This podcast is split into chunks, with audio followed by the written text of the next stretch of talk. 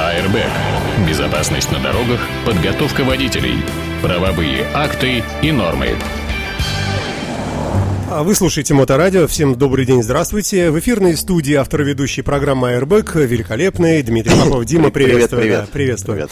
А, Дмитрий Попов, а, как обычно, он человек жадный и не принес нам подарок из автомобиля, который остался внизу. Я обязательно после эфира спущусь, принесу вам в подарок У нас есть радио. авторучка. Я вам обязательно напишу пару приятных слов, э, и будет вам счастье. Читайте, наслаждайтесь. Мы, может быть, в конце потом пару слов скажем про это. Что Конечно, это, что это, чего это и как сомнения. это. Да. А вдруг это может пригодиться и мотоциклистам в том числе. Хотя мы точно знаем, что моторадио слушают не только мотоциклисты, и даже у меня есть приложение моторадио, и должен заметить, последние 3-4 недели с завидным постоянством 2-3 раза в неделю я утром еду под ваши музончики. Бодрит, бодрит, А веселит. тем более он у нас постоянно обновляется. У нас замечательный плейлист благодаря нашей музыкальному редактору. Да, а, спасибо, Саше Александре. Ромашовой, да. А, Ну что ж, поехали. У нас назревает реформа. У нас вообще назревает множество реформ в стране, причем всегда, во все эпохи. Рос- И очередная- Россия страна, про которую можно шутить в стилистике анекдотов про пенсионеров. Как вот принято говорить про возраст, если просыпаешься и утром ничего не болит, значит ты умер. Вот если ты утром просыпаешься в России И никакой нет, реформы. Нет реформы, значит это не Россия. Значит государство закончилось. И вот, так сказать, э, в этом месте я должен забраться на броневик, э, так сказать, найти какую-то жилетку и сказать, товарищи, социалистическая эволюция, о необходимости которой говорили все время господа из комитета по транспорту, ну вот почти-почти вот в полшаге от того, чтобы свершилось.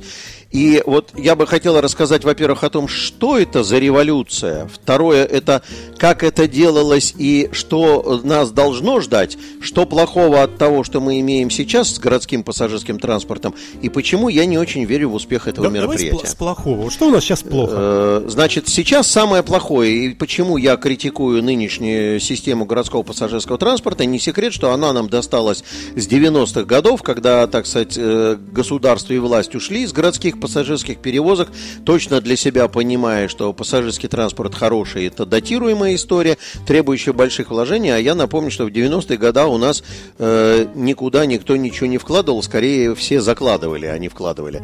Вот, и тогда сложился рынок коммерческих перевозчиков, ребят, которые за небольшие деньги покупали маленькие автобусы. У кого было побольше денег, они покупали какое-то китайское крупное барахло, у которого было денег поменьше, он покупал, он думал, что он покупает какой-нибудь там Citroёn Mercedes, вот, ну, совсем нищие покупали Газел, который тоже был оборудован пассажирский э, сидений, и выставлялись на маршруты. Потом государство немножко эту историю подхватило, начиная создавать лоты, маршрутную сеть, номера и так далее. Потому что на самом заре вот этой всей пе- пере- перелопачивания всего этого рынка, это носило вообще просто индийский захватнический характер, никакого отношения к организации не имело. Вот, государство перехватило, значит, эту историю, начало создавать худо-бедно какую-то маршрутную сеть, потом вдруг начали появляться какие-то деньжата от того, что мы все-таки продаем нефть, газ и вообще все, что горит. Э, Мне кажется, что если бы мы погнали в Европу в постпраздничные дни наш перегар, то он бы тоже продавался бы с большим успехом. И эффективен был бы. И знаешь. был бы эффективен, они бы хоть узнали, как нам плохо здесь 5 ноября. Вот, ну, в общем, и появились перевозчики так называемые социальные, то есть которых государство держало при себе. Основным у нас в городе является пассажир Автотранс, который обладает большими автобусами, большими бортами, как правило, это Лиазы. Есть кроме них еще, наверное, какие-то Маны, еще какие-то автобусы. Минские, э, МАЗы есть автобусы, которые э, осуществляли, соответственно, государственно регулируемые перевозки. Но они занимали приблизительно треть рынка, а огромное количество перевозок продолжали осуществлять вот эти вот ребята. Многие из них э, начали пытаться воображать из себя большие транспортные конторы. Ну, Ра- они такие и получились у нас. У нас есть... а, э, э, Если ты говоришь про третий парк, Третий то парк, третий парк, извини верно. меня, он вырос из таксомоторного парка. Да, и ну и это п- просто правильное перераспределение зарабатываемых от частных перевозок денег. Я имею в виду не это. Я имею в виду, что в попытке представить себя большим перевозчиком, они начали продавать мелкие басы и начали покупать вот эти китайские желтые всякие разные. Сейчас они, значит, начали покупать еще там какие-то пазики, уазики покрупнее. То есть вот, вот надуваем автобус, он становится чуть больше, везет пассажиров чуть больше. И э, горожан, горожан очень устраивает эта история, потому что очень э, ветвистая маршрутная сеть, э, 400 какой-то там А, 400 какой-то Б, 400 какой-то В, и так по всему алфавиту. И он заходит в самые уголки, дежурит у помойки в поисках последнего пассажира, доезжает до самого метро прямо к дверям, чтобы не под снегом. И вот в этом смысле всех все устраивает. Но я, когда на занятиях в автошколе описываю вот этот вид пассажирских перевозок, я все время спрашиваю людей, поднимите руки, кто ездит на этих маршрутках.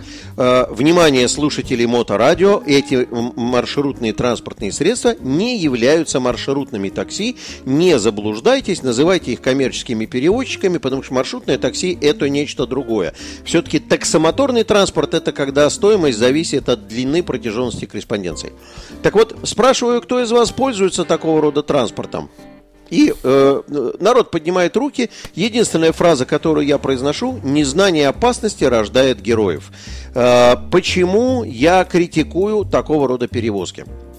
Как устроена экономическая модель? Дело в том, что ну, мы с вами знаем, что сейчас, конечно, пришли вот эти все РФИТ-оплаты, да, когда можно карточкой, но по-прежнему огромное количество народу потрясло в кармане мелочью, сбросило ее в поролонку водителю, и он никакого билета не дал. И в связи с этим, в связи с этим отсутствует какая-либо возможность посчитать сколько он привез денег, сколько он заработал денег и какой с этой продажи, этой э, перевозки нужно взять налог. И в этой сфере работает, не могу сказать, что очень точная копия, но схема налогообложения очень близкая к тому, что э, называется налог на вмененный доход. Так вот, например, э, в игорном бизнесе довольно часто делается. Когда мы не можем посчитать доход от какой-то деятельности, появляется группа экспертов или группа товарищей, которые говорят, вы нам должны вот столько денег. Вот мы пересчитали, сколько вы везете людей, вот мы пересчитали, очень похоже на оплату коммуналки не по счетчику, а вот мы пришли, посмотрели, сколько лампочек, и посчитали, посчитали, сколько надо денег. Жгешь ты не жгешь, нас не интересует. И в этих условиях, в этих условиях э, сам собственник транспортных средств, у него получается история какая?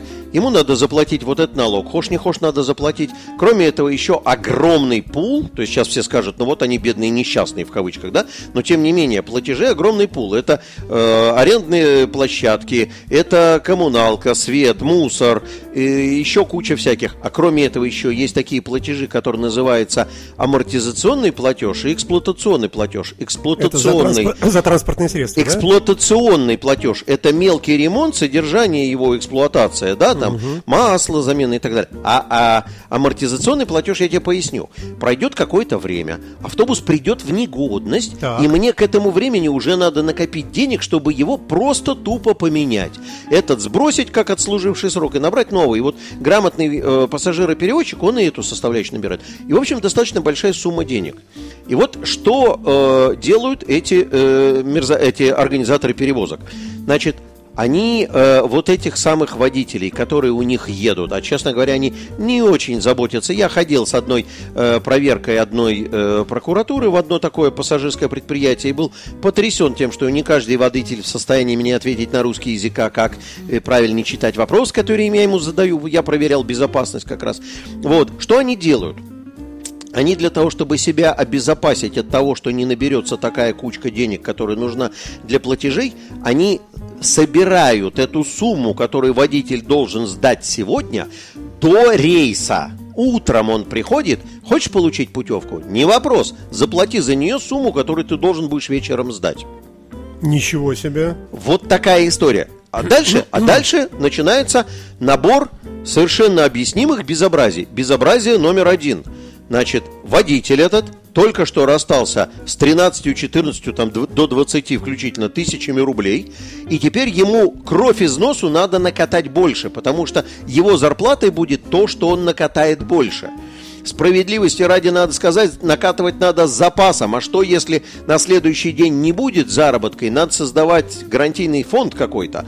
И поэтому он, ему надо гнать с сумасшедшей скоростью, чтобы собрать все, что шевелится, вот, и делает вид, что оно похоже на пассажира. И начинаются эти сумасшедшие гонки. Мы все с вами помним, что на панели приборов у этого чуда-водителя стоят маленькие китайские часики из прошлого, на которых включен секундомер, никто не знает, что он считает, он считает время которые этот потратил на один круг пробега. Потому А, что Я напомню нашим слушателям, что идет прямая видеотрансляция, и Дмитрий показывает руками, Да, да, жестикулирует, да, Если кому любопытно, заходите, смотрите, там все видно. Да, да, да, да, да, да. Вот, пока это э, часики, он смотрит и несется с сумасшедшей скоростью. Какая безопасность? Какие правила дорожного движения? Когда если вы стоите на тротуаре, и у вас зачесалась голова, и вы поднимаете руку, он из шестой полосы в правую перестроится, только чтобы вас подобрать. Потому что каждый рубль ему важен. Но дальше начинается безобразие второго уровня. Ну подожди, подожди, подожди, подожди. Я, я понимаю всю, всю твою сердитость, но есть Ну. же закон. И Какой закон? Какой закон? Правила дорожного движения. Не смешите мои подковы, Ну Александр. как ты представитель вот этого всего? Э, Что, что, ты что, не работает, что ли? Вот я ничего? тебе рассказываю. Вот сегодня корот- ко- короткий фрагмент. Из шестого ряда перестроился, Э, уволили. Кто? Все. Где эти люди? Покажи мне, где? Что? Ты? Вот я тебе рассказываю. Сегодня обсуждали Энгельса просвещения, э, занимались с трамвайщиками с горэлектротранса, там кое-что поизменяли в режиме для того, чтобы трамваям было чуть-чуть удобнее, но заодно параллельно следили за процессом в камеру и наблюдали, как массово, системно, под знак движения прямо народ поворачивает налево. Позвонили в ГАИ Выборгского района и Где сказали... вы, ребята, да? Ребята, в каждой фазе уезжает 30-35 тысяч рублей. В каждой фазе, чтобы было понятно, полторы тысячи штраф, то есть 15-20 машин шух, туда. Все.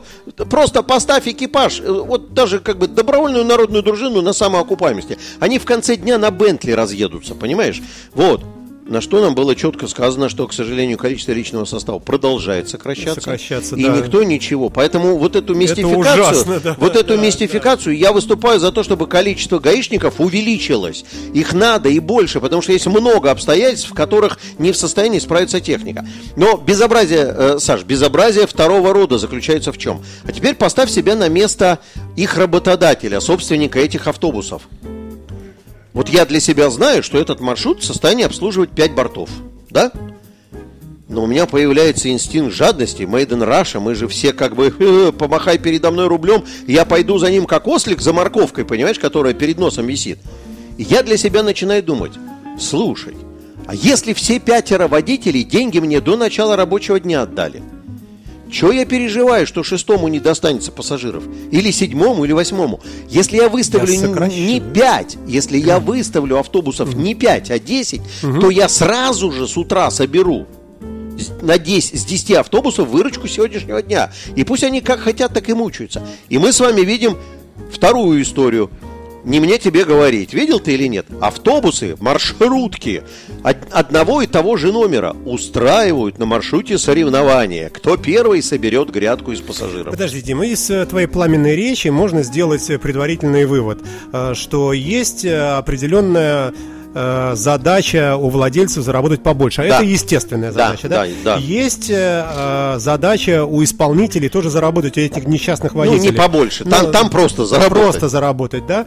А, Есть э, третий аспект необходимость выполнения э, неких законов, нормативов.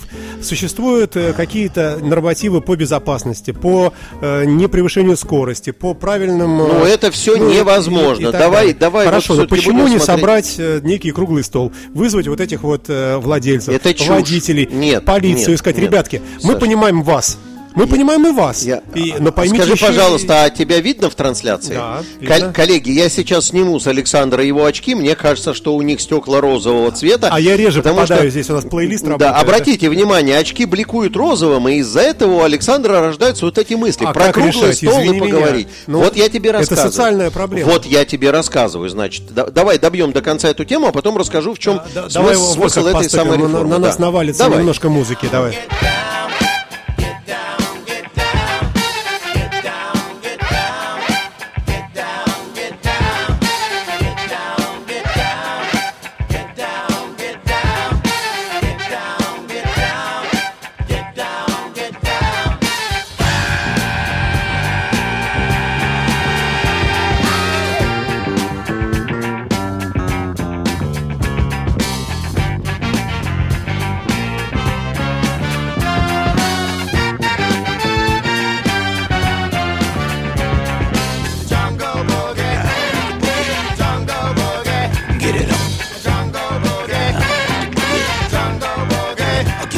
А, и все-таки мне кажется, что можно, можно хотя бы попытаться в разговоре как-то Нет, как прийти к какому-то консенсусу. Саш, но... Саш, Саш, это все вот разговор в пользу бедных. Можно навесить на их контракты штрафные санкции, да. если они нарушают контракты. Но следить а за выполнением как контрактов как подожди, некому. Что это все вот про наказание? Давай какое-нибудь поощрение. Например, вы заработаете меньше денег, но мы вам всем э, дадим по ордену за защиту Отлично. Ленинграда. Да. Все-таки очки розовые, я постараюсь но... их снять. Да. По ордену за организацию перевозок в Ленинграде. Отличная история. АРБ. Безопасность на дорогах, подготовка водителей, правовые акты и нормы. Ну вот, и, э, значит, что мы видим э, от этого безобразного? Уровень безопасности нулевой, zero, просто, просто, вот тут вопросов нету. Э, я не обсуждаю, друзья мои, то, что половина приблизительно водительского персонала плохо знает русский язык. Некоторые мне скажут, Мне кажется, это как-то отходит постепенно. Подожди, нет? что, в смысле, что... Ну, как-то, как-то вроде вот эта проблема потихонечку снимается, вроде там... Саш, значит, поясню.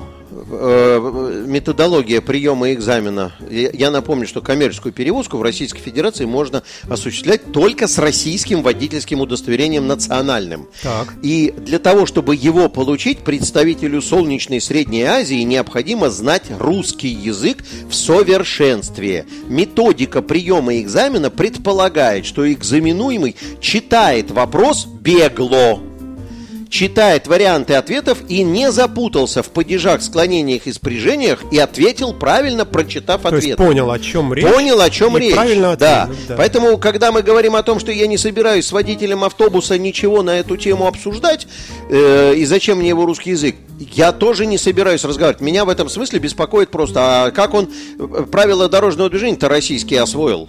Как он экзамены сдавал? Это значит, что у него просто покупные подменные права, российские национальные. И тут вопросы к органам дознания. Понимаете, что это, приезжаем в такое автобусное предприятие, собираем всех хором, сдают экзамен по русскому языку, и дальше после этого по результатам экзаменов идем проверяем, как он сдавал экзамен для того, чтобы получить водительское. Тут было бы желание политическое, можно так встряхнуть систему. Мама, не горюй, понимаешь?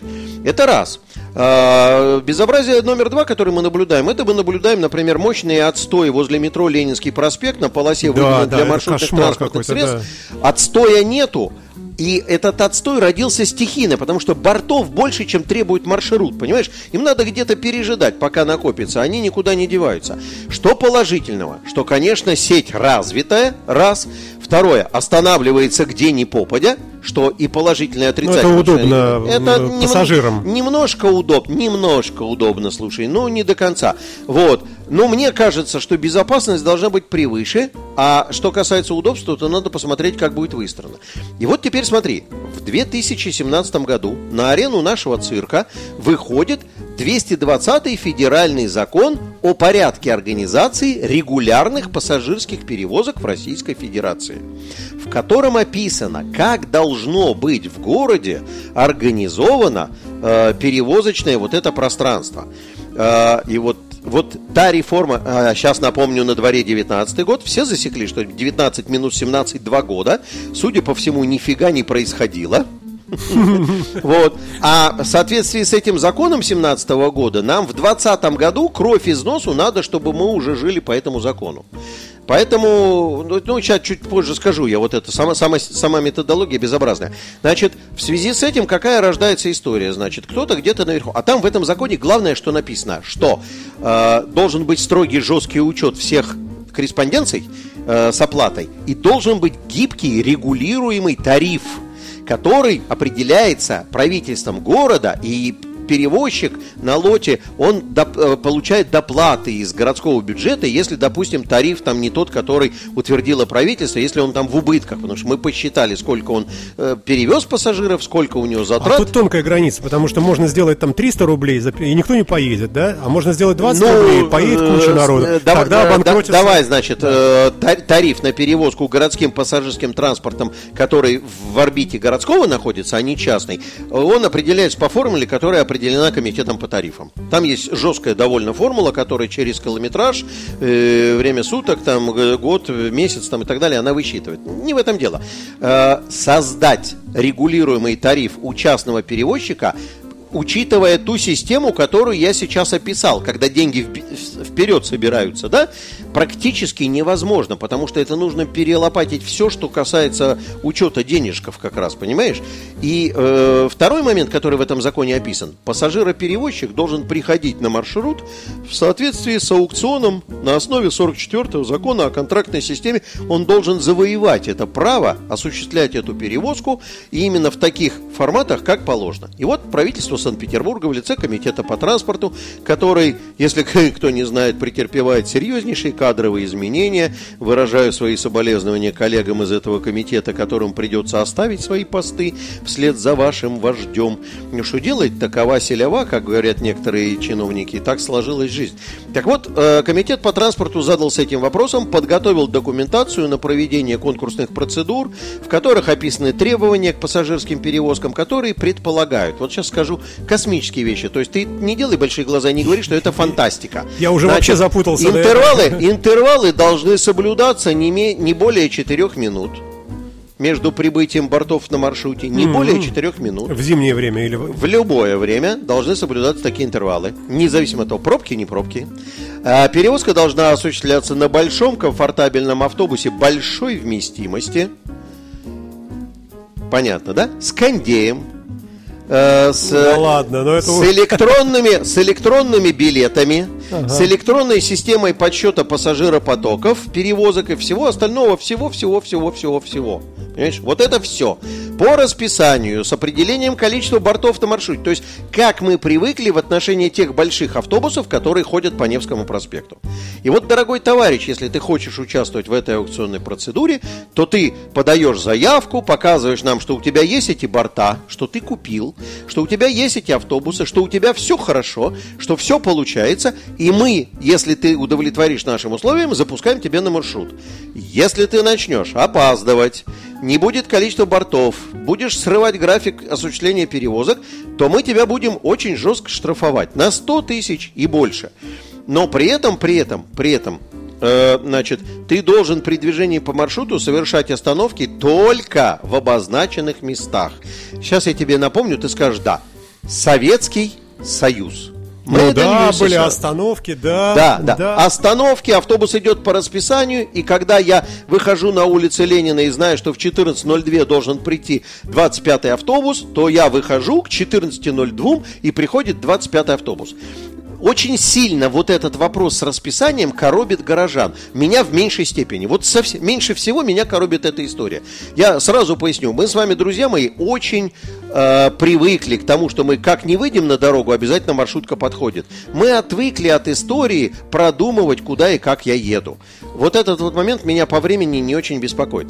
Второй момент, который очень беспокоит горожан, это то, что все коммерческие, знаешь, это 132К, 700 там или какой-то там 602К, вот они все К, все отменяются. И вот тут вот э, у обывателя в голове просто не складуха. Я должен пояснить, что никто и не предполагал, что мы 32 К отменяем, а на его место приходит большой борт 32. Это была бы не реформа, это бы называлась замена подвижного состава с грандиозными убытками для города. Ведь задача-то поставить большой автобус, который едет один за четверых, везет. Да идет при этом жестко по расписанию, никогда меня не обманывает в расчетах, и экономически этот процесс становится более рентабельным, с точки зрения безопасности лучше, потому что никто никуда не гонит, никаких налогов, ничего э, мистифицирующего не собирается, и задача водителя не приехать первым, а соблюсти расписание и приехать безопасно. Вот. Но никто не предполагал, что мы маленький автобус убираем, на его место ставим большой. Более того, никто не предполагал, что они по номерам будут совпадать. То есть вот то, что сейчас говорят, убрали э, там 300 маршрутов, а поставили на их место всего 200, это не на их место. Это убрали 300 с лишним в принципе маршрутов и создали не на их место, а создали новых 200 маршрутов, которые в большинстве своем, если вы по карте Комитет по транспорту посмотрите, то вы увидите, что они в большей степени закрывают вот эти, э, которые... Сеткой закрывают, сеткой. Угу. А, горожане, которые говорят, а вот я раньше доезжал там с Доблести до Автова без пересадки, а теперь родится пересадка. приблизительно в половине случаев, вот сейчас комитет по транспорту проводит слушать, слушания, в половине случаев горожане просто консерваторы. Угу. Здоровые человеческие консерваторы всю жизнь ехал здесь на автобусе, ему почему-то нравилось, потому что трамвай нужно было ждать 5 минут. А теперь ты выходишь на доблести, э, садишься на трамвай и точно так же едешь до автова, только ты подгадай расписание. Посмотри в расписание трамвая, он идет сейчас очень четко. И вот это, это вот консерватизм этот, он погибает. Вот до этого места все хорошо рассказал. Да, замечательный замысел, все, все едем по регулируемому тарифу, и более того, оплата будет одним РФИТ-устройством, которое называется подорожник. Спасибо Комитету по транспорту и организатору перевозок. Мне подарили э, карту подорожник. Безлимитную. Брелоковую, нет, брелоковую карту подорожник. Лимитированная серия, всего 10 тысяч штук, выпущена было к чемпионату мира ФИФА. Вот Ура. такая. э, Не знаю, насколько мне пригодится, но буду очень стараться ею попользоваться. Почему делается акцент на том, что оплата э, подорожникам приведет вас к тому, что цена не подскочит, а упадет? Э, Комитет по транспорту предполагает управление тарифами, очень похожее на управление московскими тарифами. Я поясню. Когда вы заряжаете, например, ну, я, э, все знают, что я иногда езжу в Москву, я покупаю там трехдневники вот эти безлимитные, красные трехдневные карточки, по деньгам, по количеству поездок получается почти вдвое дешевле, чем платить каждый раз. И комитет по транспорту ну, достаточно разумно педалирует эту историю, что покупайте подорожник, заносите деньги, будет вам счастье подешевле, существенно подешевле, на 20 на 30 процентов. И тогда оплата будет проходить хорошо. И э, более того, они угрожают, что э, какие-то корреспонденции мультимодальные с пересадками не будут взиматься деньги. То есть, возможно, история, например, когда я доехал до ТПУ транспортно-пересадочного узла возле метро, и следующее, то есть вот я приехал на автобусе, в котором я подорожником заплатил, и пересаживаюсь в метро, и там я отмечаюсь, но он с меня не берет денег, потому что я из автобуса в метро. Вот это может быть. Это, Это я не вообще говорю, что круто не будет. Ну, в Москве так, понимаешь, ты когда высаживаешься из метро и пересаживаешься в МЦК, с тебя в МЦК денег не берут. Если ты будешь платить за МЦК просто так, то у тебя любая поездка будет 120 рублей. А так ты бесплатно А едешь. как понимает эта система, что я вышел из автобуса? А она засекает, а та- там же в, в это, в облаке хранятся данные, где ты рфитнул последний раз. Там это, тут с, с этим как раз история все нормально. Э, Вопросов нету. И вот такая вот сказка нам обещается. И до этого момента все хорошо. Э, Что плохо? И почему я Почему ты к нам пришел и все это Почему рассказываешь? я да? пришел и все это рассказываю? Потому что э, моменты, моменты, которые мне не нравятся в этой реформе и которыми я недоволен и считаю, что э, не получится никакой реформы, давай бог, чтобы не получилось революции, потому что э, моменты, которые негативные, момент номер один. Все действующие ныне контракты пассажироперевозчиков как-то так сложилось исторически, заканчиваются 15 июля. Ну, если вы, ребят, три года готовили эту реформу, вы могли контракты на разные маршруты распахать в разножку, так, чтобы они все хором не закончились в один день. Потому что в- То получается... есть след- это будет такой час X некий, да, вот 15 Да вообще числа? просто миллениум просто. То есть а, одни привычные Ты, маршрутки ты больше понимаешь, не придут ты понимаешь, никогда? люди добрые, давайте в ночь с 15 на 16 июля встанем и будем смотреть в окна. И возможно, что мы с вами увидим, как проезжающий мимо нас маленький какой-нибудь пазик прямо на наших глазах будет трансформировать пфу, и превращаться, значит, в большой комфортабельный автобус. Ты понимаешь, сколько денег нужно коммерсантам, которые хотят поучаствовать в этих аукционах, чтобы это деньги должны быть в маневре. Они должны быть свободны и выведены из бизнеса средства, потому что ты до 15 июля возишь на маленьких автобусах, а 16 утром у тебя поехали большие. Это что за чушь, чушь такая? Понимаешь? И как это сделать, это непонятно. Или закупить вперед заранее. Ну как это, я, я не понимаю вот, э, твои тревоги, но э, стоят четыре маршрутки, да, просто э, их э, ключи забрал и все, и показал, ребята, вот новый Карус поехал, все. А Икарус-то ты на какие бабосики купил? А, Икарус-то ты, ты же купил его заранее на какие-то Ну, бабосики ну и да. где-то держал. Да. И готовил водителя, между прочим, с другой квалификацией. Да, Согласись, что ехать на правильно. пазике, ехать на большом лиазе с гармошкой, это немножко разные вещи, разные Согласен. водительские удостоверения, разные стаж, опыт и, и так далее. И вот это, как, как это будет? Это что такое? Это как... вообще непонятная история. То есть, как а это если бы в разное время, то что было бы легче? Я тебе расскажу. Последнее время мои молодые коллеги все время подсаживают меня на разные иностранные термины. Есть такая история, называется agile. Agile. Когда мы э, разрабатываем систему, и вс- она находится в состоянии постоянной модернизации. То есть мы э, наращиваем ее, изменяем что-то по итогам того, как заработали те сэмплы, которые мы сделали. Вот есть у нас хороший пример. Мы выгнали маршрутки с Невского проспекта, так ведь? И ездят там большие автобусы. Зачем мы будем выплевывать сразу все маршрутки? Мы бы, если бы заранее почесались бы, не в последнюю ночь, понимаешь, на охоту ехать, собак сеном кормить, начали бы постепенно. Вот так, как сделали с Невским, давайте сделаем с Московским проспектом. Высадим с Московского все маленькие, оставим большие. И предпринимателю счастье, потому что он не все автобусы распродает неизвестно куда, а покупает какую-то часть больших автобусов, мелкие потом распродает, плавный переход. Потом с Лиговки высадим, потом с Каменноостровского высадим. И так поэтапно на основных хребтах поменяем, глядишь, у нас и появится понимание, а куда заехать этому автобусу надо, а где ему не протолкнуться, потому Слушай, что там но, тесно. но действительно, вот э, размер ведь автобуса это тоже это не есть плюс для некоторых ситуаций, когда нужно действительно заехать в какую-нибудь маленькую улочку, там еще куда-то. Э, лишний раз такому автобусу, может, ему там не развернуться Саш, просто. ну. Саш, ну то это... есть мы кого-то э, обидим, нет, получается. Нет, нет, это, ну, ты понимаешь, в чем дело? Вот, вот опять, смотри, ну, на самом деле я читал 220 ФЗ, и я обнаружил, что не обязательно, чтобы все ездили по регулированному тарифу. Там было сказано о том, что э, необходи... э, наряду с регулируемыми тарифами могут быть и отпущенные на свободу коммерсанты, которые будут бизнесмировать процесс сами. И если бы я выстраивал такую сеть, то я бы, наверное, сделал бы большую часть маршрута вот такие э, большие автобусы, но в районах внутри вот э, сделал бы какие-то э, Шаттлы такие небольшие, да, да? Довозчики подскока, Ну, знаешь, да, это да, вот да, да, да. э, где-то там по дворам, огородам, чтобы он размещался. Хотя, в общем, претензия твоя тоже не очень обоснована. Еще раз скажу, что вот в советские года никаких маленьких автобусиков не было. Максимум, что было, это опять-таки ляс, вот этот вот у- урод со смещенным центром тяжести.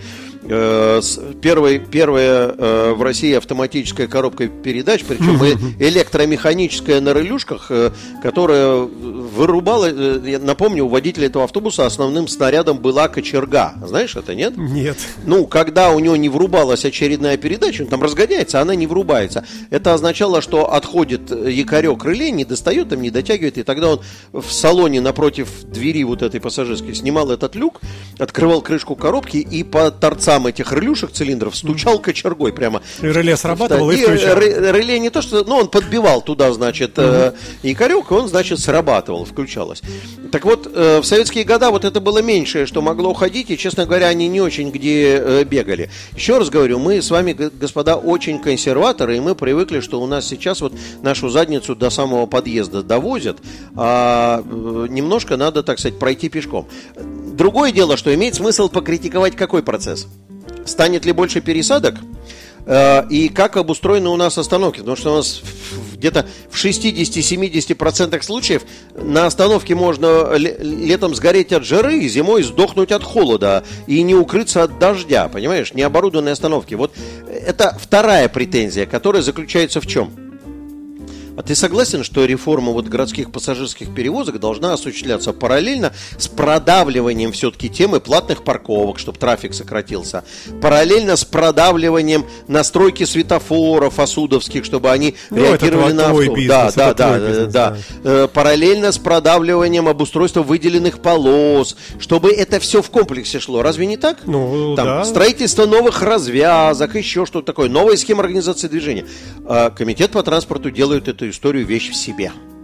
Вот мы вот сейчас прокукарекаем новую маршрутную сеть. Как дальше будет расцветать, это хрен его знает. Как бы нас это не интересует. Вы дальше волнуетесь, что у вас нет выделенных полос, что нету тех приоритетов. Ну, может, они просто за это не отвечают? За Они за это не отвечают, но они должны были, разрабатывая свою маршрутную сеть, прийти к нам в том числе, и в КРТИ, и в другие подразделения, сказать, ребята, когда у вас чего, какие ремонты, где у вас выделенные полосы запланированы, а вот, вот нам вот здесь выделенная полоса нужна, а вот здесь реконструкция светофора. А то Горэлектротранс нам мозг выносит за каждый трамвай, который застрял на перекрестке, а с автобусами у нас, в общем, почти полный позитив, ну, в восприятии этих ребят. Поэтому вот это вот втор- вторая проблема, и она э, очень серьезная такая.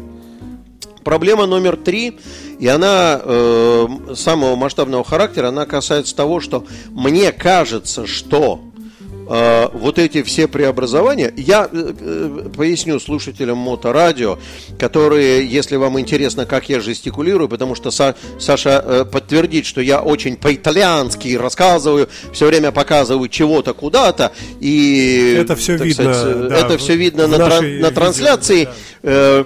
это стоит того. В следующий раз мы будем еще что-нибудь показывать на плакатах, если что. Э, так вот.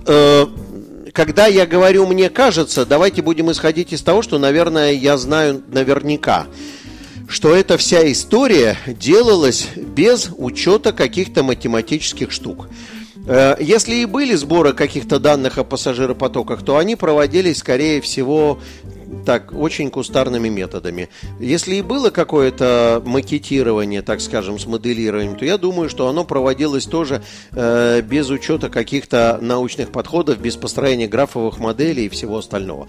И вот это самый больной, болезненный момент, который мне кажется, э, так сказать, э, что выяснится, что бортов не хватает, выяснится, что... Ну, просто, понимаешь, сейчас вот придет весна, будут объявляться аукционы на э, участие в этих пассажирских перевозках, а что, если никто не заявится? Понимаешь? Вот почитают Это тоже может быть. Это может быть. И, э, и не уверен, что я не хочу, чтобы так произошло, потому что если никто не заявится, придется переобозначать новый аукцион-конкурс и делать это все, значит, еще, еще раз э, при других э, форматах.